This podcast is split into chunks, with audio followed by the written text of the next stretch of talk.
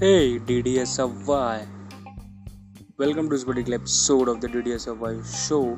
You're listening to me, your host DDSRY. Basically, today I'm going to tell you about Python. A question came in my mind when I was learning Python. Can Python be used to make websites? Let me tell you, yes, you can create website using Python with the help of frameworks like Django, WebPy, etc. Again, yes, you can create website using Python with the help of frameworks like Django, WebPy, and etc. I hope you have. I hope you have understood. Thank you for listening. Have a good day. Bye bye.